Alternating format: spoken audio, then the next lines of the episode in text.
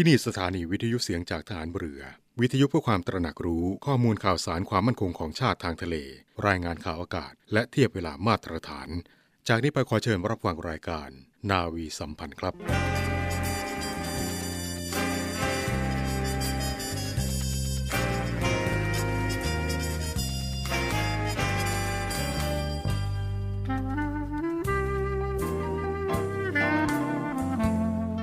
นายทหาร นายตำรวจทุกคน รักษาคำปฏิญาณที่ได้ให้ไว้อย่างเคร่งครัด และตั้งใจปฏิบัติหน้าที่ด้วยความเที่ยงตรง เข้มแข็งและเสียสละ พร้อมทั้งหมั่นศึกษา และฝึกฝนตนเอง ให้มีความจัดเจนคล่องแคล่วในหน้าที่ และในการปฏิบัติงานร่วมกับผู้อื่น ฝ่ายอื่นอยู่เสมอ ทุกคนทุกฝ่ายจะได้สามารถร่วมมือร่วมใจกัน สร้างสรรค์ความพัฒนาผาสุก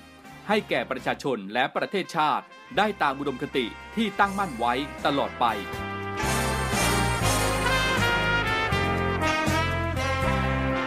พระราชดำรัสพระบาทสมเด็จพระเจ้าอยู่หัว ในพิธีสวนสนามถวายสัตย์ปฏิญาณของทหาร ตำรวจเนื่องในพระราชพิธีบรมราชาพิเศษพุทธศักราช 2562 ในวันที่ 18 มกราคม 2563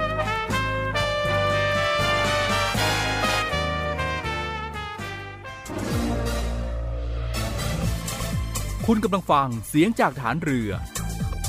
ทุกความเคลื่อนไหวในทะเลฟ้าฝั่งรับฟังได้ที่นี่เสียงจากทหารเรือ กับช่วงเวลาของรายการนาวีสัมพันธ์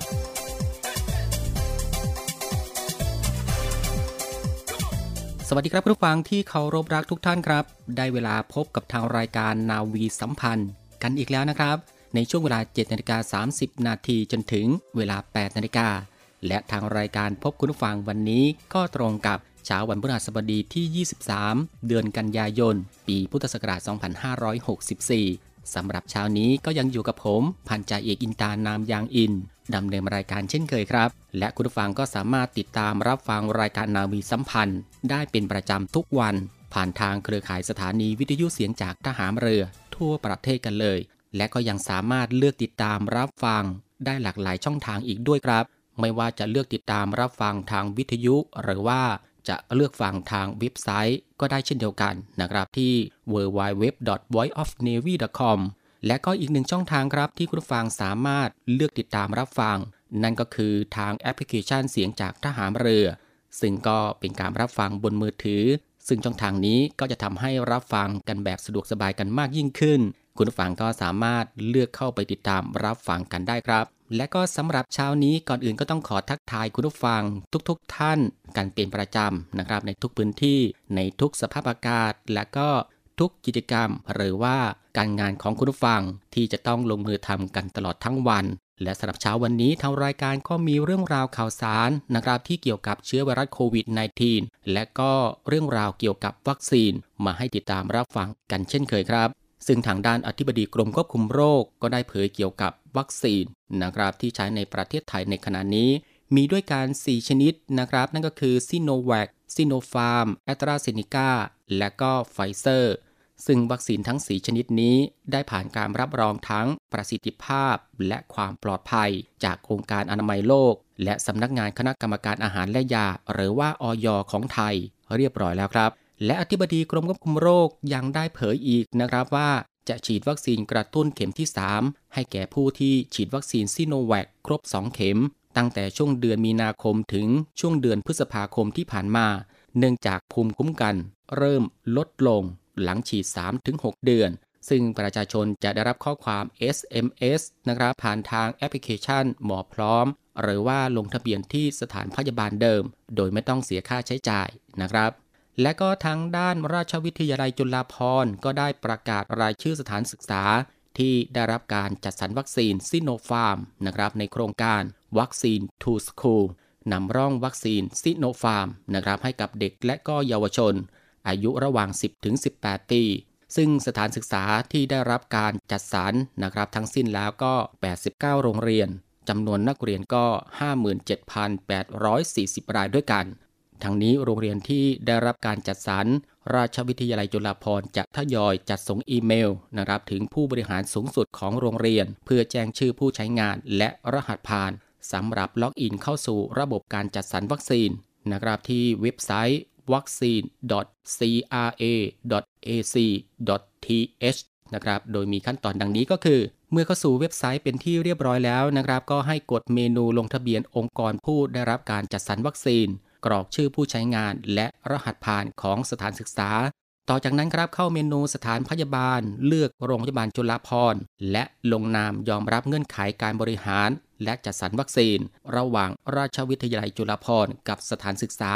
จากนั้นครับเข้าเมนูเลือกกำหนดฉีดกำหนดจัดส่ง เพื่อกำหนดวันนัดหมายการฉีดวัคซีน กับโรงพยาบาลจุฬาภรณ์ได้ตั้งแต่วันที่ 27 กันยายน 2564 เป็นต้นไปนะครับ ทุกวันจันทร์ถึงวันศุกร์เวลา 8นาฬิกาจนถึงเวลา 16นาฬิกาทั้งนี้ก็ขอให้สถานศึกษาจัดนักเรียนนะครับ เข้ารับวัคซีนในช่วงวันเวลาเดียวกันทั้งหมดนะครับสำหรับสถานที่เข้ารับวัคซีนนะครับ ก็จะเป็นศูนย์ฉีดวัคซีนตัวเลือกซิโนฟาร์ม ราชวิทยาลัยจุฬาภรณ์บริษัทมหาชนจำกัดโทรคมนาคม อาคาร 9 ถนนแจ้งวัฒนะ ขั้นตอนต่อไปครับก็คือเตรียมรายชื่อนักเรียนที่ประสงค์จะเข้ารับวัคซีน โดยสถานศึกษาอัปโหลดรายชื่อนักเรียน เข้าระบบก่อนวันนัดหมายการฉีดวัคซีนนะครับ ตามฟอร์แมต Excel นะครับที่กำหนดผ่านเมนู ติดตามการจัดส่ง คลิกแว่นขยายนะครับ เพื่ออัปโหลดรายชื่อ ทั้งนี้สถานศึกษาจะต้องจัดส่งหนังสือยินยอม ให้ผู้ปกครองตามกฎหมาย ของนักเรียนผู้รับการฉีดวัคซีนทุกรายนะครับ เพื่อลงนามแจ้งความประสงค์ และยินยอมเข้าร่วมโครงการฉีดวัคซีนด้วยความสมัครใจ ซึ่งทางนี้สถานศึกษาจะต้องมอบหมายผู้ประสานงาน เพื่อให้ทางราชวิทยาลัยจุฬาภรณ์ได้ประสานติดตามเฝ้าระวังการแพร่ระบาดในสถานศึกษาตามแนวทาง ภายหลังจากนักเรียนเข้ารับวัคซีนทุก 1 เดือน 3 เดือน 6 เดือน และก็ 12 เดือน หรือว่าทันทีนะครับเมื่อมีผู้ติดเชื้อ และรายงานให้ราชวิทยาลัยจุฬาภรณ์ทราบต่อไปครับ คุณผู้ฟังครับเรามาส่งท้ายในช่วงแรกของทางรายการกับกรมควบคุมโรค เชิญชวนประชาชน 7 กลุ่มเสี่ยง ฉีดวัคซีนป้องกันโรคไข้หวัดใหญ่นะครับ ซึ่งที่จริงแล้ววัคซีนไข้หวัดใหญ่ก็มีความจำเป็นเช่นเดียวกัน แม้จะฉีดวัคซีนโควิด -19 แล้วก็ตาม เนื่องจากว่าเป็นเชื้อไวรัสโคนละชนิด โดยเฉพาะกลุ่มเสี่ยงนะครับ ก็ควรได้รับวัคซีนทั้ง 2 ชนิด และให้ฉีดห่างกัน 2 สัปดาห์ เพื่อลดความรุนแรงของโรค และลดความเสี่ยงโรคปอดบวมทางนี้คุณผู้ฟังก็สามารถขอรับการฉีดวัคซีนนะครับ ได้ที่โรงพยาบาลของรัฐใกล้บ้าน หรือว่าสถานพยาบาลเอกชนที่เข้าร่วมโครงการหลักประกันสุขภาพแห่งชาติ ได้ตั้งแต่วันนี้จนถึงวันที่ 31 ธันวาคม 2564 โดยไม่เสียค่าใช้จ่าย ใด ๆ ทั้งสิ้นครับ ซึ่งจากสถานการณ์ในปัจจุบันเราทุกคนยังคงต้องเฝ้าติดตามรับฟังข่าวสาร การป้องกันตัวเองนะครับ จากการแพร่ระบาดของเชื้อไวรัสโควิด -19 ซึ่งก็เป็นสิ่งจำเป็นอย่างยิ่งนะครับ ที่เราทุกคนจะต้องเรียนรู้อยู่ร่วมกันกับเชื้อไวรัสนี้ ซึ่งต้องมีการป้องกันปฏิบัติตามมาตรการอย่างเคร่งครัด โดยการรักษาสุขภาพ รักษาสุขอนามัยส่วนตัว โดยอย่าลืมครับที่จะสวมหน้ากากผ้าหรือหน้ากากอนามัยอยู่เสมอ เว้นระยะห่างมันล้างมือบ่อยๆครับ และในช่วงนี้เรามาส่งท้ายในช่วงแรกของทางรายการ กับบทเพลงที่มีชื่อว่า ส่งกำลังใจ ขับร้องโดยนักร้องจากวงดุริยางกองทัพเรือนะครับเพื่อส่งความห่วงใย และก็เป็นกำลังใจให้กับคุณผู้ฟังทุกท่าน เจ้าหน้าที่ทุกภาคส่วน รวมไปถึงบุคลากรทางการแพทย์ทุกคนนะครับที่ทำหน้าที่ กันอย่างเข้มแข็งอยู่ในขณะนี้ พักกันสักครู่ครับ แล้วกลับมาพบกับอีกหลากหลายเรื่องราวในช่วงหน้าครับ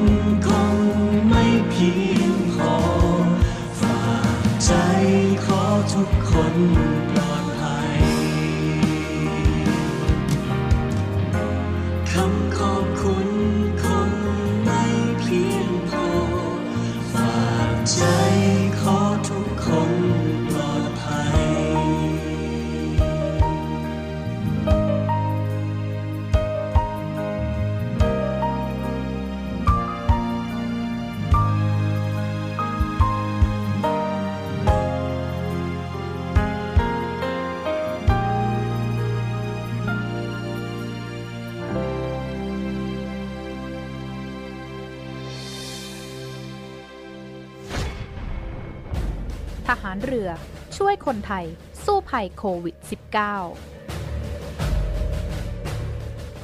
กองทัพเรือจัดตั้งศูนย์ให้บริการเคลื่อนย้ายผู้ป่วยโควิด -19 แบบ call center ให้ความช่วยเหลือพี่น้องประชาชนตลอด 24 ชั่วโมง ทั้งบนบกและในทะเล ประกอบด้วยรถยนต์ 65 คัน และเรือ 10 ลำ โดยแบ่งออกเป็นพื้นที่ดังนี้ 1. พื้นที่กรุงเทพมหานครและปริมณฑล โดยกรมการขนส่งทหารเรือ สนับสนุนรถบรรทุกขนาดใหญ่ 2 คัน และขนาดเล็ก 2 คัน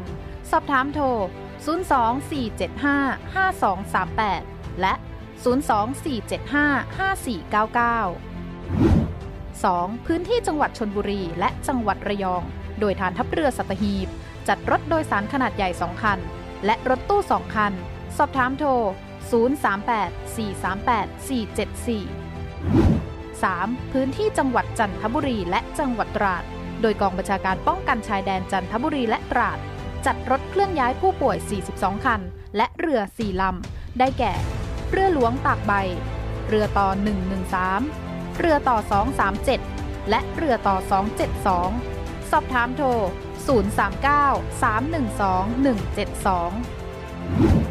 4. พื้นที่จังหวัดสงขลา โดยทัพเรือภาคที่ 2 สนับสนุนรถช่วยเหลือผู้ป่วย 6 คัน สอบถามโทร 074 325 804 5. พื้นที่จังหวัดภูเก็ตและจังหวัดพังงา โดยทัพเรือภาคที่ 3 จัดรถช่วยเหลือผู้ป่วยรวม 8 คัน และเรือ 6 ลำ ได้แก่ เรือหลวงชนบุรี เรือหลวงมันใน เรือหลวงแหลมสิงห์ เรือต่อ 233 และเรือพยาบาล2ลำ สอบถามโทร 076 391 598 และ 076 453 354 6. พื้นที่จังหวัดนราธิวาส โดยหน่วยเฉพาะกิจนาวิกโยธินกองทัพเรือ จัดรถยนต์ช่วยเหลือจำนวน 4 คัน สอบถามโทร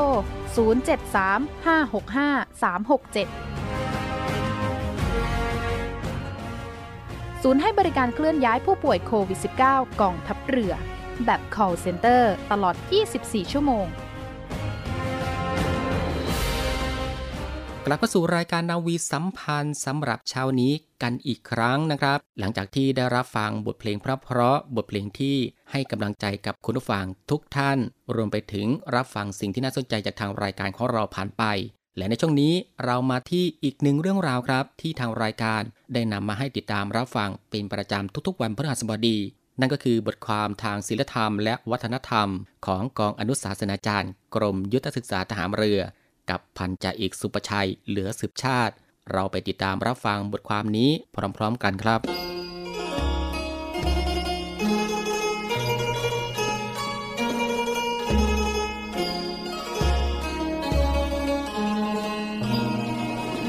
ครับท่านผู้ฟังครับ การทดลองทางวิทยาศาสตร์ โดยการจับเอาพึ่ง 6 ตัว ใส่ในขวด และจับแมลงวัน 6 ตัว เช่นกันครับใส่ในอีกขวด จากนั้นครับค่อยๆ วางขวดให้นอนลง โดยหันก้นขวดไปทางหน้าต่าง จะพบว่าพึ่งพยายามที่จะบินออกทางก้นขวด เพราะเชื่อว่า ที่ใดมีแสงสว่าง ที่นั่นก็มีทางออก ท้ายสุดหาทางออกไม่ได้ ต้องตายลงจากการบินชนก้นขวดนั่นเอง ในขณะที่แมลงวันนั้น จะสามารถบินออกมาทางฝั่งคอขวดที่อยู่ด้านตรงข้ามกับก้นขวด ประเด็นดังกล่าวนะครับ นักวิทยาศาสตร์วิเคราะห์ว่าพึ่งเป็นสัตว์ที่ฉลาดมีองค์ความรู้ พวกมันรู้ว่า การบินไปในทิศทางที่มีแสงสว่าง จะเป็นทางออก จากรังหรือโพรงไม้ แต่เมื่อต้องมาอยู่ในขวด ซึ่งเป็นสถานการณ์ที่พิ่งไม่เคยเผชิญมาก่อน มันก็ยังคงเชื่อ ในความคิดแบบเดิมที่มีมาตลอด คือต้องบินออกทางแสงสว่างเท่านั้น แต่สำหรับแมลงวันครับเป็นสัตว์ที่ไม่มีความคิดเป็นตรรกกะ ดังนั้นครับเมื่อถูกจับไว้ในขวด มันจึงบินชนผนังขวดจากที่หนึ่งไปอีกที่หนึ่งจนในที่สุดก็พบทางออก การทดลองนี้แสดงให้เห็นว่า ในสถานการณ์ขับขันที่เกิดขึ้นกับชีวิต และต้องตัดสินใจอะไรบางอย่าง เพื่อเอาตัวรอดนั้น องค์ความรู้ที่มีอาจไม่ได้ช่วยตนเอง ให้รอดจากปัญหาต่างๆได้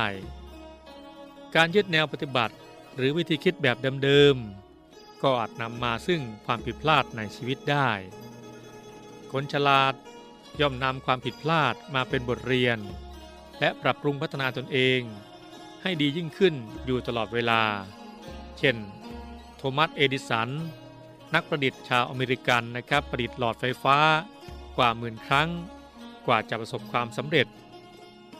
เขาอธิบายว่าทุกความล้มเหลว คือพัฒนาการหนึ่งแห่งความสำเร็จในอนาคต ครับทุกฟังครับ ผู้หวังความเจริญและความสำเร็จในชีวิต พึงแสวงหาความรู้อยู่เสมอ ต้องไม่ใช้คำว่า รู้แล้ว มาปิดโอกาสแห่งการเรียนรู้ในชีวิต จงรู้จักเปิดใจยอมรับเหตุผล และความคิดเห็นของผู้อื่น และระลึกว่า ความผิดพลาดเป็นครู ศัตรูเป็นอาจารย์ อุปสรรคเป็นการบ้าน ปัญหาทุกๆด้านเป็นข้อสอบ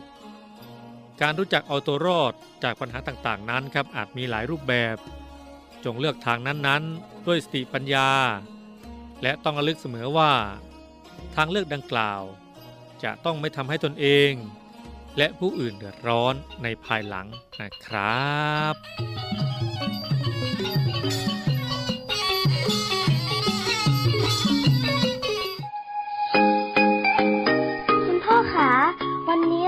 ไปไหนกันคะ อุปกรณ์อะไรเยอะแยะเลย อ๋อ คุณพ่อจะไปที่ศูนย์รับบริจาคโรงพยาบาลสมเด็จพระปิ่นเกล้าจ้าลูก วันนี้ที่ทำงานคุณพ่อรวบรวมเงินกันซื้ออุปกรณ์ทางการแพทย์ แล้วก็สิ่งของต่างๆ เหล่านี้สำหรับใช้รักษาผู้ป่วยที่ติดเชื้อโควิด -19 พ่อเป็นตัวแทนนำไปบริจาคจ้าแม่ก็เพิ่งโอนเงินสมทบทุน มูลนิธิสมเด็จพระปิ่นเกล้าเพื่อผู้ป่วยโควิด -19 เพื่อจะเอาไปซื้ออุปกรณ์ทางการแพทย์เมื่อกี้นี้เองจ้า ดีจังเลยค่ะ คุณพ่อคุณแม่ หนูจะใส่หน้ากากอนามัย ล้างมือบ่อยๆระยะห่างจากคนอื่นด้วย แล้วก็บอกเพื่อนๆให้ช่วยกันด้วยค่ะ พี่ๆคุณหมอและพี่ๆพยาบาลจะได้ไม่ต้องทำงานหนักค่ะ ดีมากเลยจ้าลูก น่ารักจังเลยลูกสาวแม่เนี่ย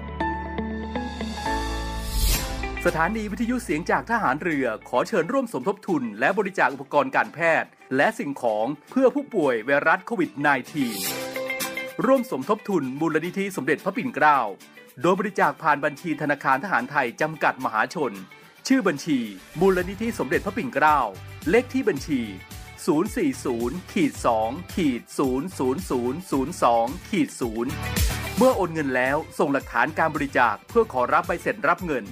ได้ที่ Facebook มูลนิธิสมเด็จพระปิ่นเกล้าหรือที่หมายเลขโทรศัพท์ 02 475 2737 และ 062 378 7364 ร่วมบริจาคอุปกรณ์การแพทย์และสิ่งของ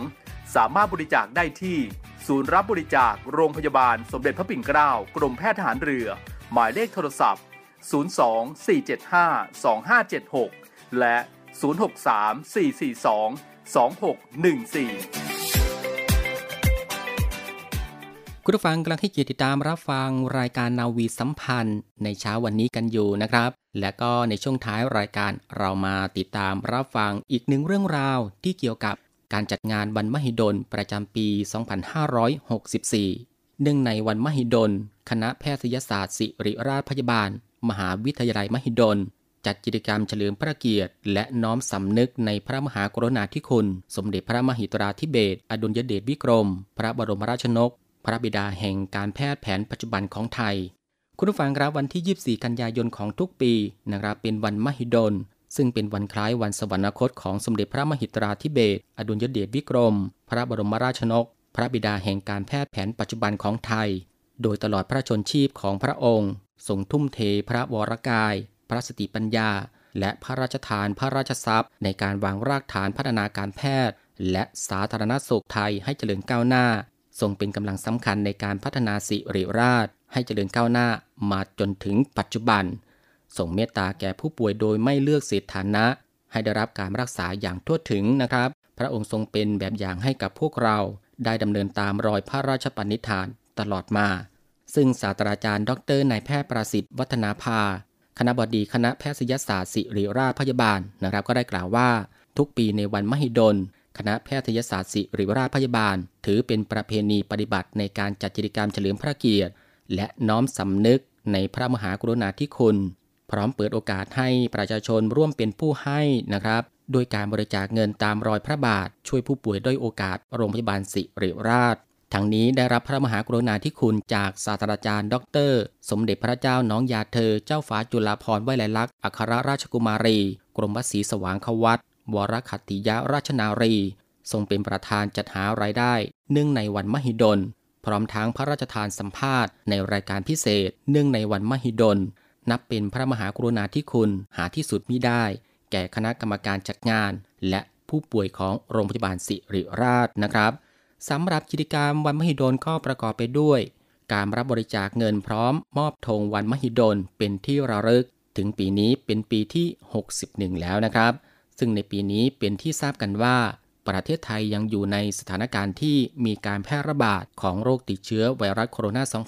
า 2019 หรือว่าโควิด -19 จึงได้งดกิจกรรมการออกไปรับบริจาคตามสถานที่ต่างๆนะครับและก็ได้ปรับเปลี่ยนเน้นรูปแบบออนไลน์เป็นหลัก ในส่วนของธงที่ระลึกจะจัดส่งให้ทางไปรษณีย์ให้กับผู้บริจาค ซึ่งสีธงจะตรงตามวันที่ 24 กันยายนของปีนั้นๆ ซึ่งในปีนี้ตรงกับวันศุกร์ธงก็จะเป็นสีฟ้านั่นเองครับ ซึ่งเมื่อปีที่ผ่านมาได้รับบริจาคเป็นจำนวนเงินประมาณ 88 ล้านบาทนะครับ ซึ่งคณะกรรมการได้พิจารณาจัดสรรเงิน ไปช่วยค่ารักษาพยาบาลผู้ป่วยด้วยโอกาส พร้อมทั้งซื้ออุปกรณ์การแพทย์ที่จำเป็น พื่อให้บริการรักษาแก่ผู้ป่วยอย่างทั่วถึง และส่งผลให้ผู้ป่วยมีแรงกายแรงใจ ที่จะต่อสู้กับความเจ็บป่วยต่อไปได้ครับ ถึงแม้ว่าตอนนี้ยังอยู่ในสถานการณ์โรคโควิด -19 ยังมีผู้ป่วยด้อยโอกาสนะครับมารับบริการเพิ่มมากขึ้นทุกปี จึงมีความจำเป็นต้องจัดกิจกรรมหารายได้ เพื่อช่วยเหลือผู้ป่วยเหล่านั้น ให้เข้าถึงการรับบริการและยังคงสารต่อพระราชปณิธานของสมเด็จพระบรมราชชนก ในการช่วยเหลือผู้ป่วยทุกสถานะ เพื่อให้เขามีคุณภาพชีวิตที่ดีขึ้นนะครับ ดังนั้นก็ขอเชิญชวนให้คนไทยทุกคน มีส่วนร่วมตามรอยพระบาทด้วยการเป็นผู้ให้แก่ผู้ป่วยด้วยโอกาสโรงพยาบาลศิริราช เพราะการให้ของทุกท่าน เปรียบเสมือน ท่านมีส่วนในการรักษาผู้ป่วยเหล่านั้น โดยสามารถบริจาคตามศรัทธานะครับ ผ่านทางช่องทางต่างๆ ดังนี้ก็คือบริจาคออนไลน์นะครับผ่านทางเว็บไซต์วันมหิดล หากบริจาค 100 บาทขึ้นไป รับธงวันมหิดล1ผืน บริจาค 500 บาทขึ้นไป รับ WIN Mask 2ชิ้นนะครับสามารถเลือกไซส์ได้นะครับไม่ว่าจะเป็นไซส์ S ไซส์ M แล้วก็ไซส์ L ครับ และก็บริจาคด้วยตนเองนะครับที่ศิริราชมูลนิธิ ตึกมหิดลบำเพ็ญชั้นหนึ่งโรงพยาบาลศิริราช ทุกวันไม่เว้นวันหยุดราชการนะครับ สอบถามเพิ่มเติมได้ที่หมายเลขโทรศัพท์ 024197658ถึง 60 024141414 และก็ 024197688 นะครับ แล้วก็หมายเลขโทรศัพท์ก็คือ 024197687 นะครับ และที่โรงพยาบาลสิริราช ปิยมหาราชการุณ ชั้น 2 โซน B ทุกวัน เวลา 9 นาฬิกาจนถึงเวลา 15 นาฬิกา 30 นาที และก็ศูนย์การแพทย์การจนาพิเศษชั้นจีนะครับวันจันทร์ถึงวันศุกร์เวลา 8นาฬิกา30 นาทีจนถึงเวลา 15นาฬิกา30 นาทีเช่นเดียวกัน และก็สุดท้ายนะครับบริจาคผ่านแอปพลิเคชัน ธนาคารที่ท่านมีบัญชีเงินฝาก หรือที่ธนาคารทุกสาขาทั่วประเทศ ชื่อบัญชีก็คือสิริราชมูลนิธิ และก็วงเล็บด้วยนะครับว่าธงวันมหิดล ประเภทออมทรัพย์ โดยสแกนผ่าน QR code หรือว่าสอบถามได้ที่งานประชาสัมพันธ์ และกิจการพิเศษนะครับ ที่หมายเลขโทรศัพท์ 024197646 ถึง 8 คุณผู้ฟังที่มีความสนใจก็สามารถบริจาคตามศรัทธาได้นะครับ ตามช่องทางต่างๆ ที่ทางรายการได้แจ้งไปเมื่อสักครู่นี้ คุณผู้ฟังครับมาถึงตรงนี้ เวลาของทางรายการนาวีสัมพันธ์เช้านี้ ก็ได้หมดเวลาลงแล้วนะครับ ติดตามรับฟังรายการของเราได้ใหม่ ในเช้าวันต่อไป ตั้งแต่เวลา7นาฬิกา30 นาทีจนถึงเวลา 8 นาฬิกาสำหรับวันนี้ผมผัดใจอิกินตานามยางอินพร้อมทั้ง ทีมงานนาวีสัมพันธ์ทุกคนต้องลาคุณผู้ฟังไปด้วยเวลาเพียงเท่านี้ครับ ขอพระคุณคุณผู้ฟังทุกๆทท่าน ที่ให้เกียรติติดตามรับฟัง ก็ขอให้คุณผู้ฟังนั้น โชคดีมีความสุขทุกท่าน สวัสดีครับ เดินตามรอยเบื้องพระยุคลบาทศาสตร์แห่งองค์จักรีภูมิพล สู่ไพรฟ้ามาเป็นผลิตผลสร้างคน คนสร้างงานสองมือเราจะก่อ หัวใจเราจะเกี่ยว ประสานกลมเกลียวศาสตร์พระราชา แผ่นดินทองพืชผลนานากสิกรรมรักฟ้ารักดิน เพื่อฟ้าดิน อันสดใส เพื่อฟ้าดิน ไร้พิษปลอดภัย เพื่อฟ้าดินของลูกหลานไทย เพื่อฟ้าดิน ของคนไทย